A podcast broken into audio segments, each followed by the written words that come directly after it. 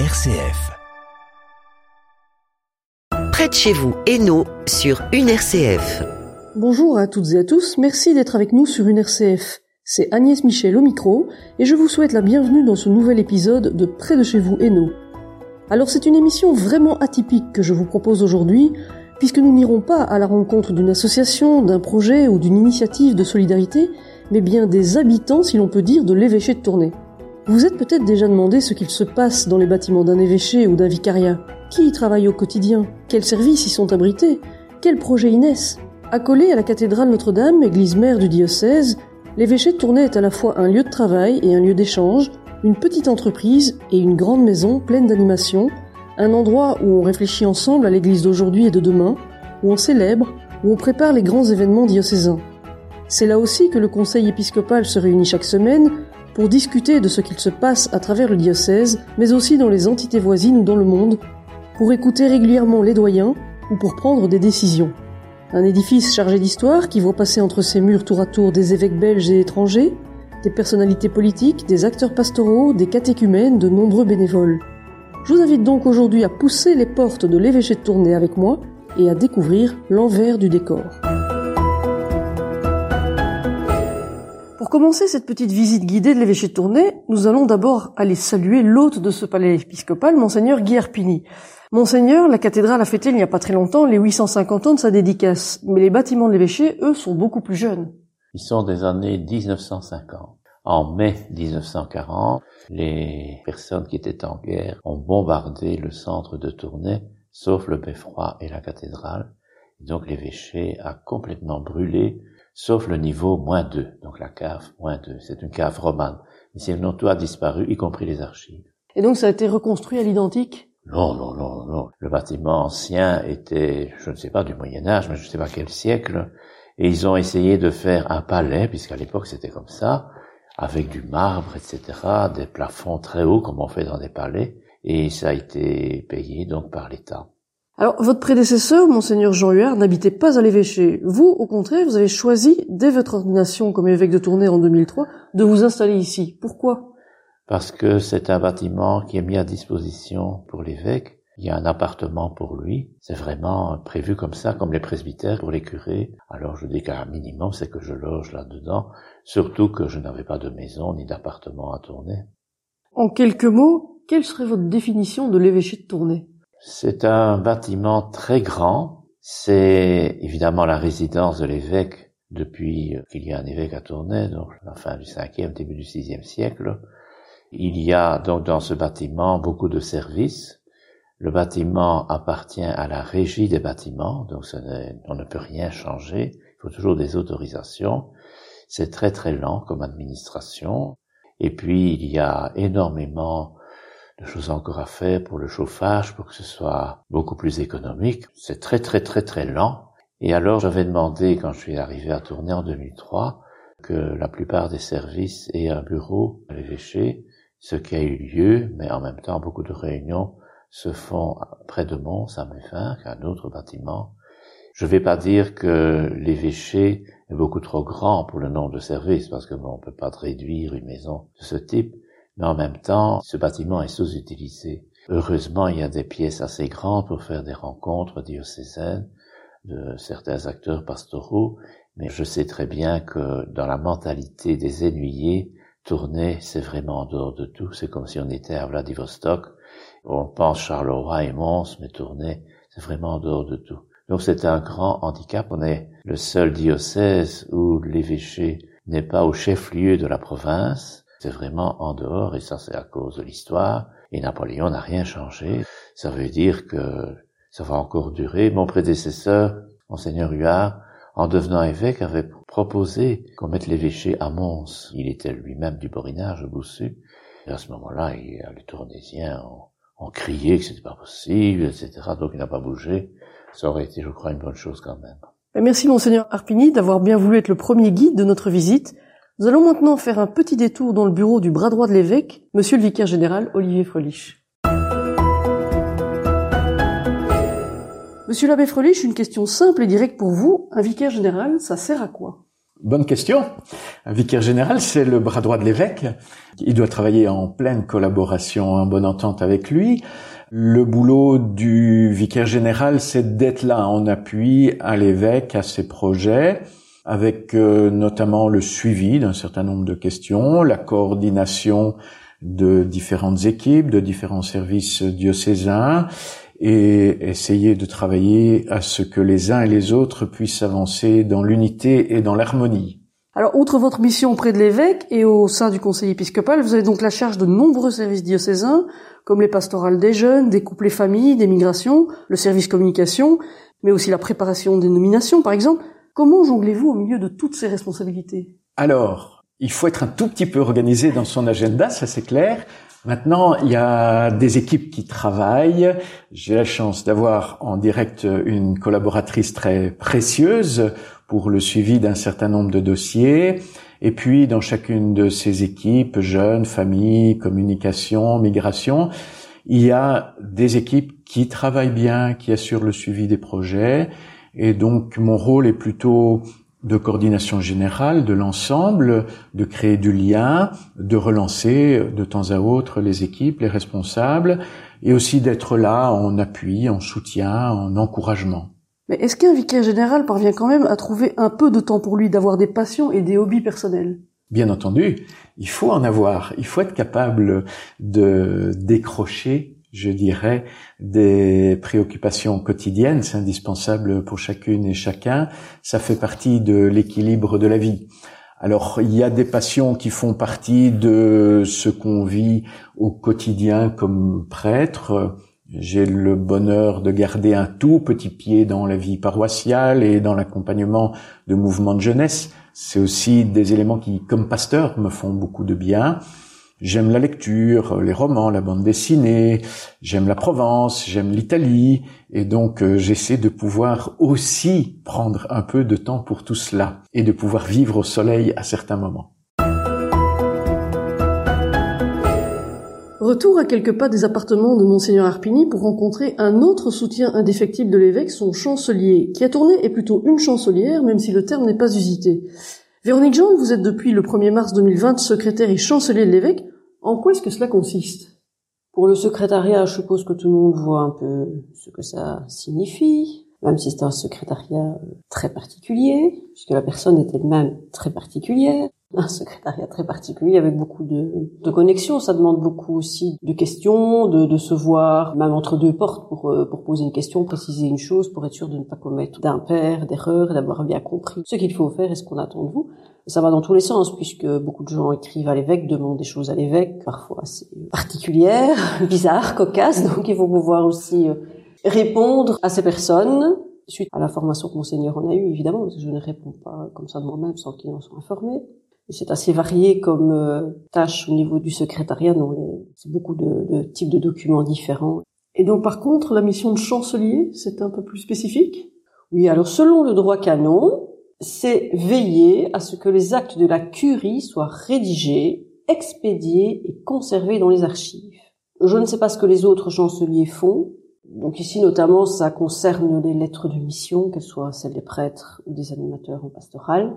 Les délégations pour les confirmations lorsque le ministre pour qui il faut une délégation, ou bien pour conférer les sacrements de l'initiation chrétienne à un catéchumène, donc ça c'est en général c'est le curé, mais donc il faut une délégation, et tous ces documents-là portent la signature de l'évêque et la mienne, ce qui authentifie les choses.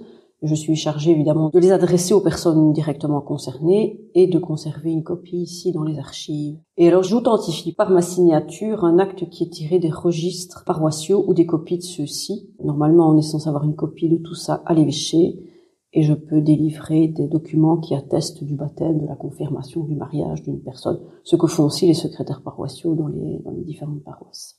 Alors c'est une mission sans doute qui demande à la fois beaucoup de disponibilité, de discrétion et de diplomatie Oui, évidemment. Quelque part, comme tout, euh, comme tout travail, peu importe le domaine finalement. Qu'on soit évêque, qu'on soit secrétaire, qu'on soit comptable, c'est tout simplement une façon d'être avec les autres, sans plus. Mais je suis évidemment au courant d'un certain nombre de choses qui ne peuvent pas sortir de ma tête.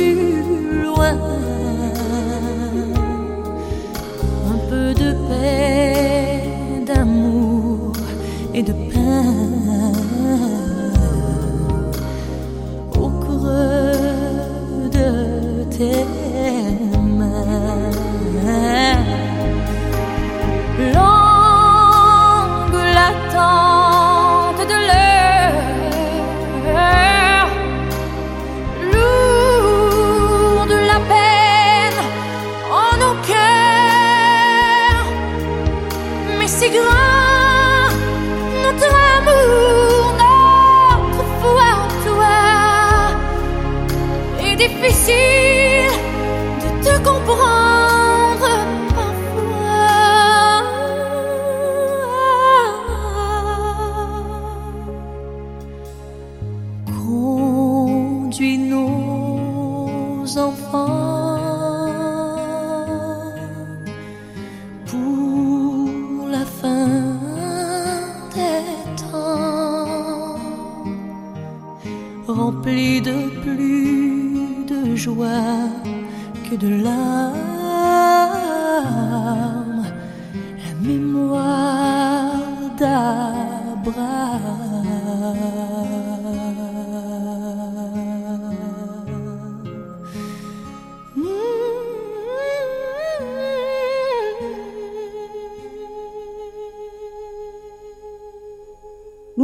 Nous La mémoire d'Abraham, une chanson interprétée par Céline Dion et choisie pour vous par Véronique Jambe, la secrétaire de Monseigneur Arpigny.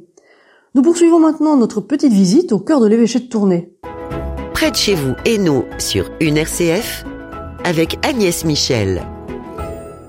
Nous sommes ici auprès d'Isabelle Roger, responsable de l'accueil de l'évêché. Isabelle, depuis quand travaillez-vous à l'évêché? 16 ans. 16 ans. J'ai commencé par un remplacement, on va dire, d'une personne qui était malade. Et après, euh, j'ai obtenu, après six mois, j'ai obtenu un CDI. En tant Toujours, toujours l'accueil. En tant qu'employé d'accueil, oui. Et s'occuper de l'accueil, c'est beaucoup plus qu'ouvrir des portes et répondre au téléphone. Oui, bien sûr. C'est, dire, accueillir, on va dire, des personnes. Quand on répond déjà aussi au téléphone, c'est répondre à des demandes de recherche de baptême. Je m'occupe aussi, des temps de prière. Maintenant, il y a de plus en plus de personnes qui vont vers les crématoriums plutôt que vers l'église pour euh, enterrer leurs morts, si on peut dire un peu ça comme ça. Et donc, euh, j'ai mis en place un service, euh, les temps de prière au crématorium. Donc, c'est un moment de prière donc qui est organisé au crématorium. C'est moi qui fais le lien entre les pompes funèbres et le crématorium. Puis alors vous gérez aussi les fournitures, les fournisseurs, les livraisons. C'est ça, ouais. Tout ce qui est fourniture, donc cartouches d'encre, matériel de bureau, tout ça, tout ça est géré par moi. Elle va dire les stocks au niveau des boissons aussi. Il arrive aussi très régulièrement que certaines personnes qui appellent l'évêché soient toutes surprises de vous entendre. C'est vrai qu'il arrive régulièrement quand on tape sur Google le nom Notre-Dame, le premier numéro qui s'affiche, c'est le numéro de l'hôpital. Donc c'est vrai que j'ai des demandes pour des échographies, pour euh, des rendez-vous chez le dentiste, ou encore l'auto-école cathédrale aussi. Donc voilà. Donc il faut vraiment avoir réponse à tout et pouvoir. Voilà, c'est ça. Il faut, faut savoir jongler. Ouais. Nous sommes maintenant auprès de Davy Le Corvézier. Alors Davy, c'est simple. Quand il y a un problème technique, informatique ou logistique à l'évêché de Tournai, c'est souvent vous qu'on vient voir. Mais c'est même moi qu'on doit avoir absolument. donc oui, c'est ça. Je gère vraiment tout ce qui est du bâtiment, donc que ce soit les problèmes qui peuvent arriver, mais en même temps, je dois aussi faire en sorte qu'il n'y en ait pas, aussi bien au niveau informatique, pour la sécurité aussi des employés. Vous êtes amené aussi à vous occuper, à suivre le personnel technique, d'entretien, dans, dans l'évêché. J'ai la responsabilité de tout le personnel ouvrier, que ce soit le, personnel de ménage, les ouvriers, le chauffeur, le concierge. En plus de ça, quand je parle de sécurité pour les employés, c'est de tous les employés parce que je suis le conseiller prévention de l'évêché de Tournai, donc pas seulement les, le personnel ouvrier. Oui, donc parce qu'un évêché, on s'en rend peut-être pas compte, mais c'est pas uniquement des services qui fonctionnent, mais il y a beaucoup de ce qu'on appelle le temporel. Oui, c'est ça. Donc derrière, il y a, il y a de la technique. Il faut que l'informatique fonctionne, le téléphone fonctionne, parce que il y a des services qui ont besoin de travailler à distance, donc ils ont besoin de certains outils et il faut que tout ça fonctionne et il faut une personne référente pour ça. Et il y a des bâtiments à suivre, y compris en dehors de l'évêché. C'est ça. On en a plusieurs. Il y en a qui nous appartiennent, il y en a d'autres qui sont externes pour tout ce qui est euh, fabrique d'église. Euh, s'ils ont besoin, des animateurs en pastoral ont besoin d'un avis technique. C'est là que j'entre dans la danse, on va dire.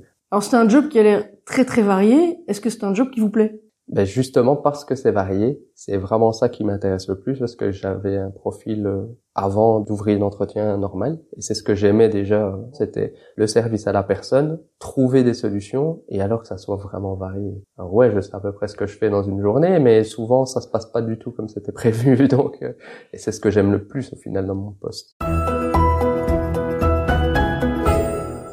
Je vous emmène à présent au rez-de-chaussée de l'évêché, dans un lieu incontournable d'où sortent toujours les odeurs mettant le personnel en appétit, la cuisine.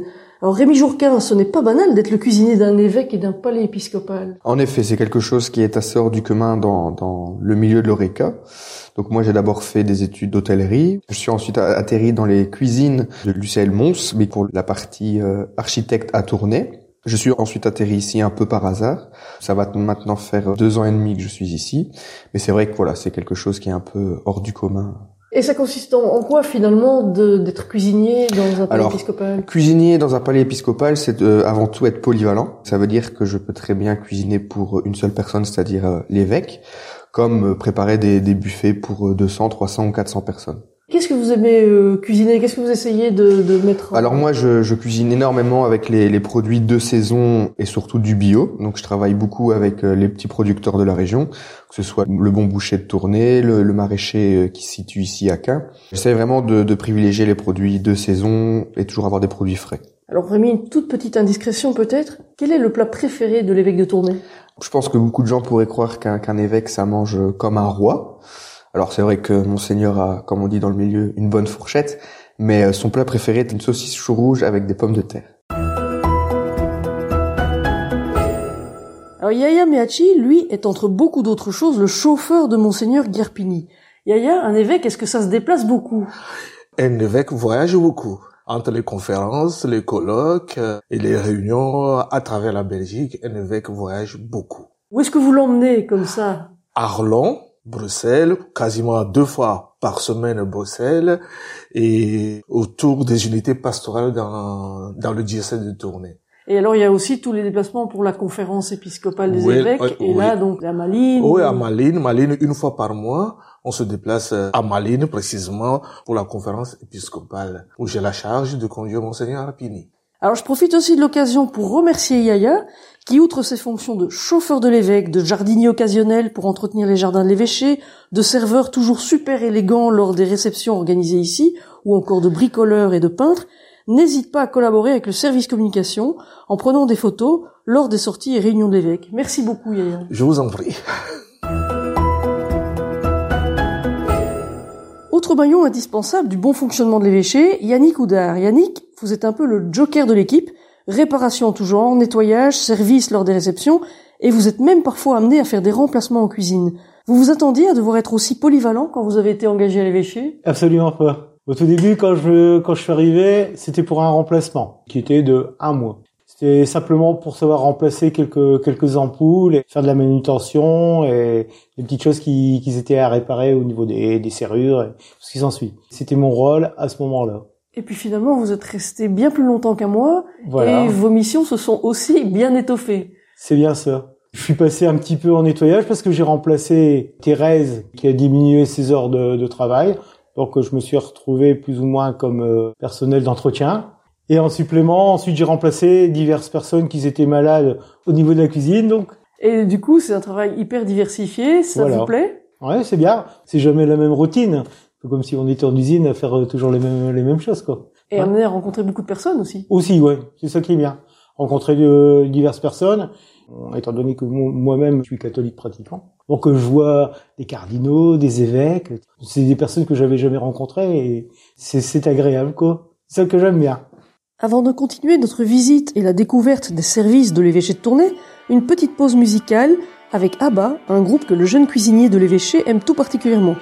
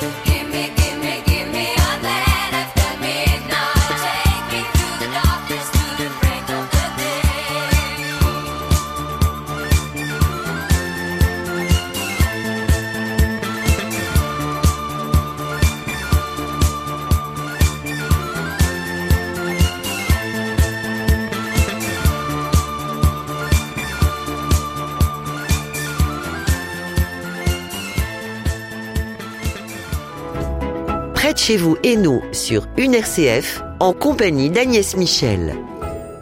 Vous êtes toujours dans notre émission Près de chez vous et nous, qui vous emmène cette semaine en balade dans les couloirs et les bureaux de l'évêché de Tournai, sorte de grand navire chargé d'histoire et dans lequel de multiples services diocésains gravitent autour de l'évêque. Cathy Van Wimech, vous vous occupez à l'évêché de la comptabilité et de la gestion du personnel, finalement comme dans n'importe quelle petite entreprise. L'évêché de Tournai est une ASBL et donc, comme dans les autres ASBL, il y a un conseil d'administration, une assemblée générale, il y a une comptabilité dans laquelle on comptabilise tout ce qui est les factures d'entrée, factures de sortie, euh, les frais de personnel et tout ce genre de choses. Et au-delà de ça, je m'occupe aussi du service du personnel. Donc, on a plus ou moins une trentaine de personnes à notre service, donc sur notre payroll avec des temps de travail différents. Il y a des personnes qui viennent juste pour une journée par semaine, il y en a qui sont à temps plein. Et puis, il y a au-delà de ça, d'autres personnes qui sont également payées par le service public euh, finance, donc euh, justice, qui sont reconnus comme des ministres du culte. Donc il y a des assistants paroissiaux, il y a les prêtres. Les prêtres ne sont pas gérés du tout par l'évêché, mais par contre, dans les assistants paroissiaux, il y en a certains qui sont gérés ici en interne à l'évêché. Et alors, il y a tout- toute la partie comptabilité, comme vous disiez, où c'est gérer des fournisseurs, des factures. Oui, c'est ça, tout à fait. Donc, on s'occupe euh, d'encodage de, de factures, d'achats, encodage des factures de vente, parce qu'on facture certains services, comme notamment euh, par rapport aux fabriques d'église, les redevances annuelles. Et donc, il y a par rapport à ça, tout l'encodage également des encaissements de paiement, bien sûr, du paiement des fournisseurs. Donc, on travaille avec des programmes euh, informatiques euh, comptables et des programmes bancaires. Voilà, une gestion, euh, je vais dire, tout à fait courante pour une ASBL. D'ailleurs, nous déposons nos comptes à la à la Banque nationale puisque nous sommes considérés comme une grande ASBL. Nous allons à présent faire un petit tour au deuxième étage du grand bâtiment épiscopal où nous retrouvons un membre de la pastorale de la santé, Natacha Kozmans. Natacha, vous travaillez ici comme animatrice en pastorale depuis janvier 2021, plus spécialement pour Aiguillage, le secteur de la pastorale santé dédié aux personnes porteuses de handicap. Mais le service santé, c'est vraiment toute une équipe et d'innombrables bénévoles. Ben, Je peux commencer par parler, par les quelques permanents qui sont au sein de la pastorale de la santé. Donc il y a, il y a une petite équipe qui couvre les différents secteurs, effectivement. Mais c'est vrai qu'il faut quand même appuyer l'importance de, l'activité des bénévoles. Je pense notamment donc euh, aux visiteurs, qui représentent vraiment la grosse partie, le gros morceau de notre pastorale. On peut comptabiliser aux environs de 600 personnes quand même qui sont euh, donc au service des personnes qui sont soit à domicile, qui sont isolées et dont, dont la présence est vraiment indispensable et cadeau pour eux. Et de l'autre côté, il y a aussi toutes les visites dans les homes. À côté de ça, il y a aussi une grosse machine, c'est celle de l'hospitalité. Et donc, effectivement, il y a quelques difficultés pour le moment euh, suite à la période Covid à rassembler des personnes qui pourraient accompagner lors de ces pèlerinages à Lourdes et, et tout ça. Mais bon, on espère que tout va se remettre sur pied. Que dire encore Il y a les hôpitaux généraux, il y a donc toutes les équipes d'aumônerie. Effectivement, à chaque fois, il y a bien une responsable, une personne qui est permanente, mais à chaque fois, indispensable d'avoir quelques bénévoles qui gravitent autour de cette personne-là. Donc, il y a les hôpitaux généraux, il y a la psychiatrie, et donc le, le handicap, si je n'oublie personne. Et alors tout ça, tout ça, donc il y a quand même une tête à tout ça pour organiser. C'est Sœur Valérie Vasseur qui gère un petit peu tout ça. Travailler pour le diocèse de Tournai et donc en partie à l'évêché, qu'est-ce que ça représente pour vous? Au début, c'est très impressionnant. Moi, je, je démarre de, de quasiment rien, petite catéchiste, et puis de fil en aiguille, avec les années, tout doucement, ben, on se dit, on fait ce qu'on peut, on fait de son mieux. Et euh, c'est être au service du diocèse. C'est surtout le local. Ce serait moi, je dirais, les petites mains, mais l'expression on dit ce que ça veut dire sont hyper importantes et on doit les choyer, les chouchouter, les, les écouter, les accompagner. Et euh, modestement, on fait ce qu'on peut. Mais c'est vrai que c'est très très impressionnant quand on imagine le territoire. Mais finalement, chacun a son rôle, chacun a son charisme et sa place. Et ce bâtiment, est-ce qu'il représente quelque chose de particulier pour vous? Alors, c'est surtout le fait qu'il soit euh, là, juste à côté d'une cathédrale. De temps en temps, on jette un œil par la fenêtre pour se souvenir. Et c'est vrai qu'effectivement, pour asseoir sa mission, parce que c'est une mission, c'est pas un job comme les autres, c'est une mission qu'on reçoit. Se tourner vers le clocher ou de temps en temps entendre les, les cloches sonner, ça rappelle ce pourquoi on est là. Ça donne du sens. On a la chance pour le moment de pouvoir faire du télétravail, mais revenir au cœur de, de l'évêché, symboliquement, c'est se rattacher à quelque chose, à l'Église. On est au service euh, de, de l'Église. Alors figurez-vous que dans l'Église, il existe aussi un service juridique en quelque sorte qu'on appelle l'officialité. Jennifer Delay travaille depuis plus de dix ans à l'évêché et elle est notamment notaire à l'officialité de première instance et à l'officialité de seconde instance. Jennifer, cela peut sembler un peu mystérieux ce terme d'officialité. De quoi s'agit-il concrètement? Alors l'officialité est en fait le tribunal ecclésiastique qui gère principalement les demandes de nullité de mariage religieux. C'est une procédure qui cherche à voir si au moment du lien du mariage, le mariage avait les fondations pour durer et si il y a nullité ou non pour que les gens principalement puissent se remarier à l'église par la suite ou simplement parce que des personnes ont une foi très profonde et souhaitent pouvoir communier librement et ne plus avoir ce lien du mariage avec leur ex-époux, ex-épouse. Alors donc Jean-Pierre Lorette est l'official du tribunal de première instance pour toute la Belgique francophone. Ça reprend Malines Bruxelles francophone, Liège, Namur et Tournai. Il est principalement attaché à l'antenne tournaisienne dans laquelle je, je travaille. On reçoit les procédures ici à Tournai qui couvrent tout le diocèse de Tournai, donc de Comines jusqu'à Chimay.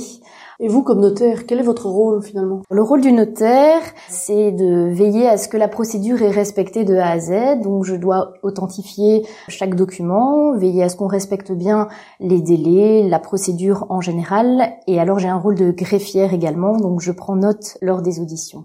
Est-ce que l'officialité traite beaucoup de demandes chaque année? C'est difficile de donner un, nombre précis puisque, comme je vous ai dit, le tribunal ecclésiastique de première instance est valable pour toute la Belgique francophone avec plusieurs antennes. De fait, chaque antenne a ses propres demandes et traite chaque cause individuellement. Les demandes principales, ce sont les demandes de nullité ou il y a d'autres euh, demandes qui peuvent atterrir devant ce tribunal ecclésiastique? Alors devant le tribunal ecclésiastique en tant que tel, oui. Maintenant, il y a aussi le vicariat canonique qui est plus large et ça, ça traite notamment les apostasies, donc ce sont les débaptisations, les personnes qui ne souhaitent plus être reconnues comme membres de l'Église catholique. Et alors, il y a aussi les demandes de disparité de culte, donc ça, c'est pour les personnes qui souhaitent se marier à l'Église, mais qu'il y a un, un catholique baptisé et une personne n'est pas baptisé, donc ils ont besoin d'une dispense ou alors aussi d'une autorisation de mariage mixte quand bien évidemment on a par exemple un catholique baptisé avec un orthodoxe ou avec un musulman ou autre. Et puis vous avez encore toute une série d'autres casquettes de secrétaire à l'évêché.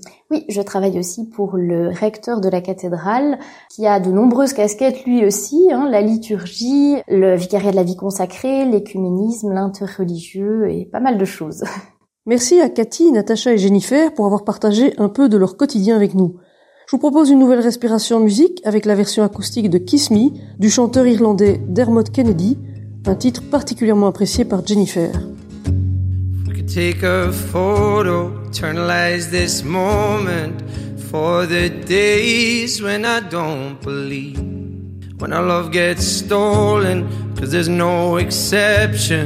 And I know time will take you far from me.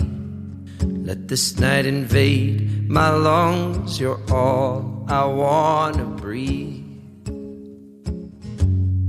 Right beside the lake, I'll burn for you. You burn for me. So kiss me the way that you would if we died tonight and hold me the way that you would for the final time. Whatever may come somewhere deep inside, there's always this version of you and I. So kiss me the way that you would if we died tonight. All our deepest secrets, all our darkest moments. Oh, I promise they'll be safe with me. We've all been broken, and there's no exception. But you carry it so gracefully. Let this night invade my lungs. You're all I wanna breathe. Right beside the lake, I'll burn for you you burn for me. So kiss me the way that you would if we died tonight. And hold me the way that you would for the final time. Yeah. Whatever may come somewhere deep inside, there's always this version of you and I. So kiss me the way that you would if we died tonight. If we died tonight, yeah.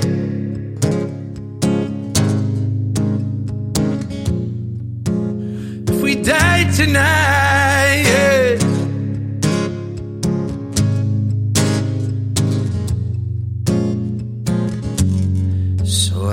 this night in my lungs. You're all that I wanna breathe.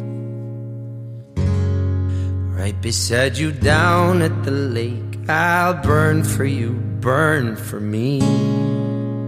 Mm, so kiss me the way that you would if we died tonight, and hold me the way that you would for the final time. Yeah. Whatever may come somewhere deep inside, there's always this version of you and I. So kiss me the way that you would if we died tonight.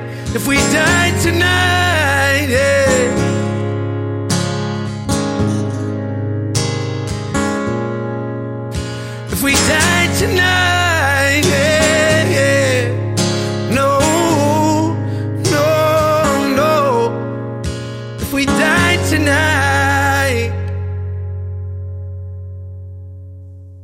Pourrons évidemment pas, au cours de ce prêt de chez faire le tour de toutes les personnes qui vivent et travaillent à l'évêché de Tournai, même si vous avez déjà pu faire la connaissance de quelques-unes d'entre elles dans le début de notre émission.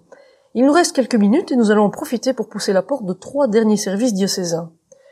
Christine Mercard, dans le diocèse de Tournai, vous êtes indissociable de l'initiation chrétienne et du catéchuménat, ce dernier permettant d'accompagner les adultes ou adolescents qui demandent à entrer dans l'église par le baptême.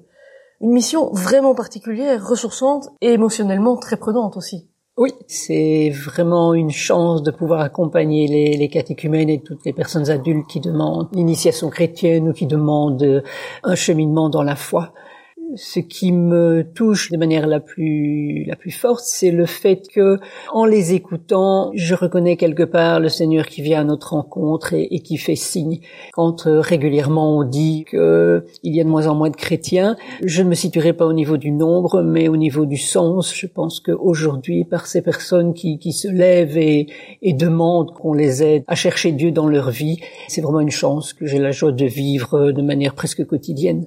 C'est un accompagnement qui vous apporte aussi quelque chose sur le plan personnel? Tout à fait. Je pense que chaque accompagnement enrichit l'un et l'autre. Et comme j'ai la chance de pouvoir, en plus de l'investissement au niveau du service diocésain, accompagner moi-même sur le terrain quelques personnes dans la proximité et la régularité, je goûte à l'expérience de l'accompagnement qui fait grandir l'un et l'autre, inévitablement. C'est toujours comme ça, et les accompagnateurs en témoignent aussi largement. Rencontrer des catéchumènes, c'est découvrir des parcours de vie très très différents et des parcours de foi parfois étonnants. Non Oui, et à la fois, voilà, très divers. Y a toujours les accueillir sans aucun jugement de qualité de cheminement. Il y a des parcours qui prennent leurs racines dans, dans des expériences de difficultés, de drames humains, et puis d'autres qui prennent leur source dans des demandes familiales à l'occasion d'un parrainage ou d'un mariage, ou quelque part ils sont amenés à recevoir les sacrements pour avoir droit d'eux. Je pense qu'il faut vraiment quitter ce modèle parce que parfois il l'exprime de cette manière-là. J'ai besoin d'être baptisé ou d'être confirmé pour devenir parrain ou marraine, mais indépendamment de l'expression, il y a quelque part la réponse à un appel et ce qui compte, c'est le chemin qui s'ouvre à partir d'une demande très concrète. Est-ce qu'il y a un autre parcours qui vous a particulièrement marqué? J'étais particulièrement marquée cette année en écoutant les catéchumènes rencontrer notre évêque et, et raconter un peu leur histoire par le nombre de situations qui trouvent sa source dans une expérience assez douloureuse, de situations de santé, de maladie, de deuil, où des personnes qui se disent non croyantes se sont mises à crier vers le ciel. Et elles disent elles-mêmes, j'ai commencé à prier. Enfin non, je ne priais pas parce que je ne savais pas ce que c'était que prier. Et, et c'est cette expérience-là qui leur a apporté une certaine paix, qui les a poussées à, poursuivre l'expérience et puis un jour à reconnaître qu'elles étaient accompagnées dans l'épreuve qu'elles vivaient. Et c'est là que s'enracine le cheminement et je trouve ça très beau parce que quelque part c'est le signe du Seigneur qui rejoint celui qui crie vers lui et c'est lui qui marche avec et, qui donne la force de traverser. Est-ce que vous trouvez des points communs chez tous ces futurs baptisés? Des points communs, c'est peut-être après un certain temps de cheminement, comme ça, euh, dans la proximité de l'appel décisif, quand ils se rencontrent, c'est de reconnaître que leurs histoires se ressemblent et qu'ils arrivent à identifier que non, finalement, ce n'est pas eux qui demandent quelque chose, c'est le Seigneur qui les a rejoints et qui les appelle. Et ça, c'est assez émouvant quand ils se rencontrent et qu'ils disent, ben moi, c'est c'est pas tout à fait la même chose que vous, mais mais c'est un peu la même chose. Et, et en fait, maintenant, je me rends compte, c'est lui qui m'appelait. Changement de décor, nous voici dans le bureau du SAGEP, le service d'accompagnement à la gestion des paroisses, avec Étienne Van Kuckelberg, délégué pour la Wallonie-Picarde. Étienne, quelles sont les missions du SAGEP? Alors, euh, les missions du SAGEP sont diverses. D'abord, comme tu l'as dit, c'est service d'accompagnement à la gestion des paroisses, mais on accompagne autant les fabriques d'église que les ASBL euh, paroissiales. Donc, une partie de la mission, c'est conseil pour toutes les questions que nous posent les fabriques d'église et les ASBL. Et alors, d'autre part, on a une mission de tutelle aussi, plus spécifiquement pour les fabriques d'église. Donc, on a d'abord la tutelle d'approbation. On approuve les comptes et les budgets de toutes les fabriques d'église du Hainaut et aussi donc les modifications budgétaires quand il y en a et on est aussi là pour tous les dossiers de vente, d'achat, d'échange de parcelles. Euh, On sait que les fabriques d'église possèdent euh, un patrimoine important donc on gère un peu tous ces dossiers de vente et d'achat. Oui, parce que ce sont quand même des, des matières un petit peu techniques, un peu difficiles, et c'est souvent des bénévoles qui s'occupent de ça, donc ils ont vraiment besoin de, de soutien. Oui, c'est ça. Les bénévoles, de plus en plus, on leur demande des choses d'un point de vue administratif complexe et donc on, est là en support. Comme tu l'as dit, moi je suis plus sur la partie euh, Wallonie-Picard. On essaie de se partager la géographie du Hainaut en fonction de là où on habite parce que donc on a euh, 540, un peu plus de 540 fabriques d'églises et qu'il faut souvent se rendre sur place. Ce sont des bénévoles avec de temps en temps des gens qui travaillent encore, donc les réunions sont souvent le soir. On est disponible aussi pour aller sur place le plus possible quand les bénévoles en ont besoin. Quel est le type de formation des personnes qui travaillent dans ce service? Alors Loris, lui, a fait des études de- d'administration publique. C'est clairement la formation euh, adéquate pour gérer les dossiers. Moi, j'ai plus une formation d'historien, mais donc je me suis formé un peu plus euh, sur le tas, comme on dit. Et alors on a Angelo qui travaille avec nous, qui est un ancien banquier et qui nous sert beaucoup pour tout ce qui est conseil dans les placements, dans tout ce que les fabriciens peuvent faire au niveau bancaire. Alors, on pourrait penser de manière simpliste que ce service ne s'occupe que de bâtiments, de comptes, de fabriques d'églises, de patrimoine, un peu comme vous l'avez expliqué. Mais les églises sont essentielles pour faire communauté, pour célébrer ensemble. C'est donc finalement aussi un rôle pastoral d'une certaine façon. Oui, c'est sûr. Déjà, on est le lien entre souvent l'ASBL et fabrique. Au niveau de la fabrique d'église, euh, la fabrique d'église est l'employeur des organistes et des sacristains, donc on est aussi un, un lien à ce niveau-là, un lien entre le curé et ses différents éléments. Ici, on est un petit peu dans une période où la pastorale change aussi. Il y a, il y a beaucoup ces questions de fusion de fabriques d'église, en lien évidemment avec parfois un manque de bénévoles dans les villages. Beaucoup de questions qui sont d'actualité, qui sont aussi liées à la pastorale et au changement de pastorale. Notre dernière intervenante est responsable du service pastoral des couples et familles du diocèse de Tournai, avec un parcours plutôt atypique. Marie Gralzinski, en quelques mots, comment passe-t-on de l'industrie lourde, vous qui êtes ingénieur de formation, au bureau d'un évêché?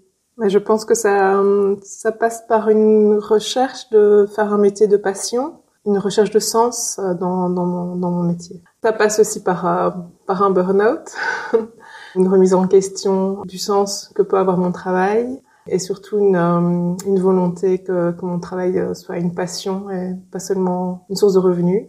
Et ce qui m'a toujours plu dans, dans mon travail d'ingénieur, c'est le, le travail sur l'humain, même si j'ai une formation plus technique. Finalement, ce qui me passionnait, c'était plus les relations humaines, puisque quand on me demandait de chercher des défauts sur euh, les, les tôles d'acier, finalement, quand j'allais du pourquoi au pourquoi au pourquoi, bah, ça retombait tout- toujours sur des causes humaines, et c'est ce qui me passionnait le plus. Et puis c'est parallèle aussi à une démarche personnelle, à un parcours personnel. Oui, bien sûr, parce que j'ai j'ai découvert à la fois à l'âge de 26 ans, j'étais au toute fin des études, oui, et je commençais mon métier d'ingénieur. Et cette, cette foi est, est devenue une passion en, en même temps. Vous êtes en charge de la pastorale des couples et familles, une pastorale qui a du sens pour vous? C'est une pastorale déjà qui m'a aidée personnellement parce que on m'a proposé ce poste à la pastorale des couples et familles en même temps que mon mari a demandé le divorce. Alors c'était vraiment difficile et en même temps cette mission d'annoncer l'évangile euh, dans, dans les familles, ça m'a aidé vraiment à, à passer cette épreuve, à rester ancrée dans le Christ et euh, à toujours avoir cette, cette passion, cette joie d'être là en soutien pour les familles et en soutien à toutes les personnes qui sont en contact avec eux à travers les préparations de mariage,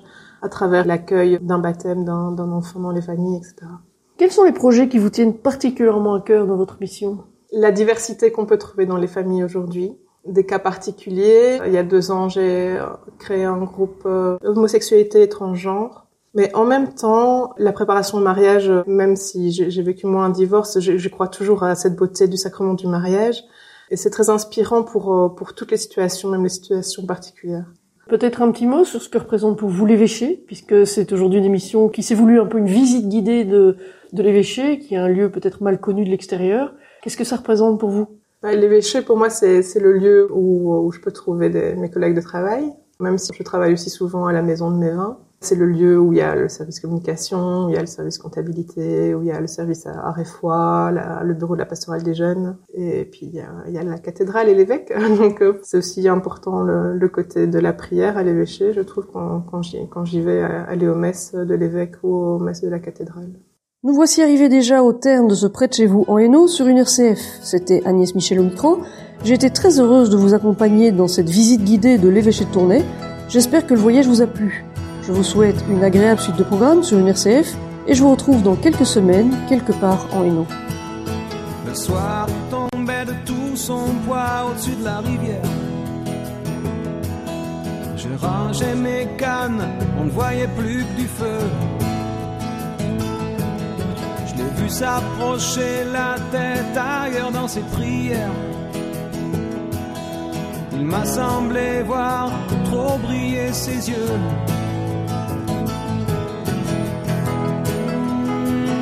Je lui ai dit Si tu pleures pour un garçon, tu seras pas la dernière. Souvent les poissons sont bien plus affectueux. Va faire un petit tour, respire le grand air. Après, je te parlerai de l'amour si je me souviens un peu. Oh, elle m'a dit. Elle a dit justement, c'est ce que je voudrais savoir. Et j'ai dit, viens t'asseoir dans la cabane du pêcheur.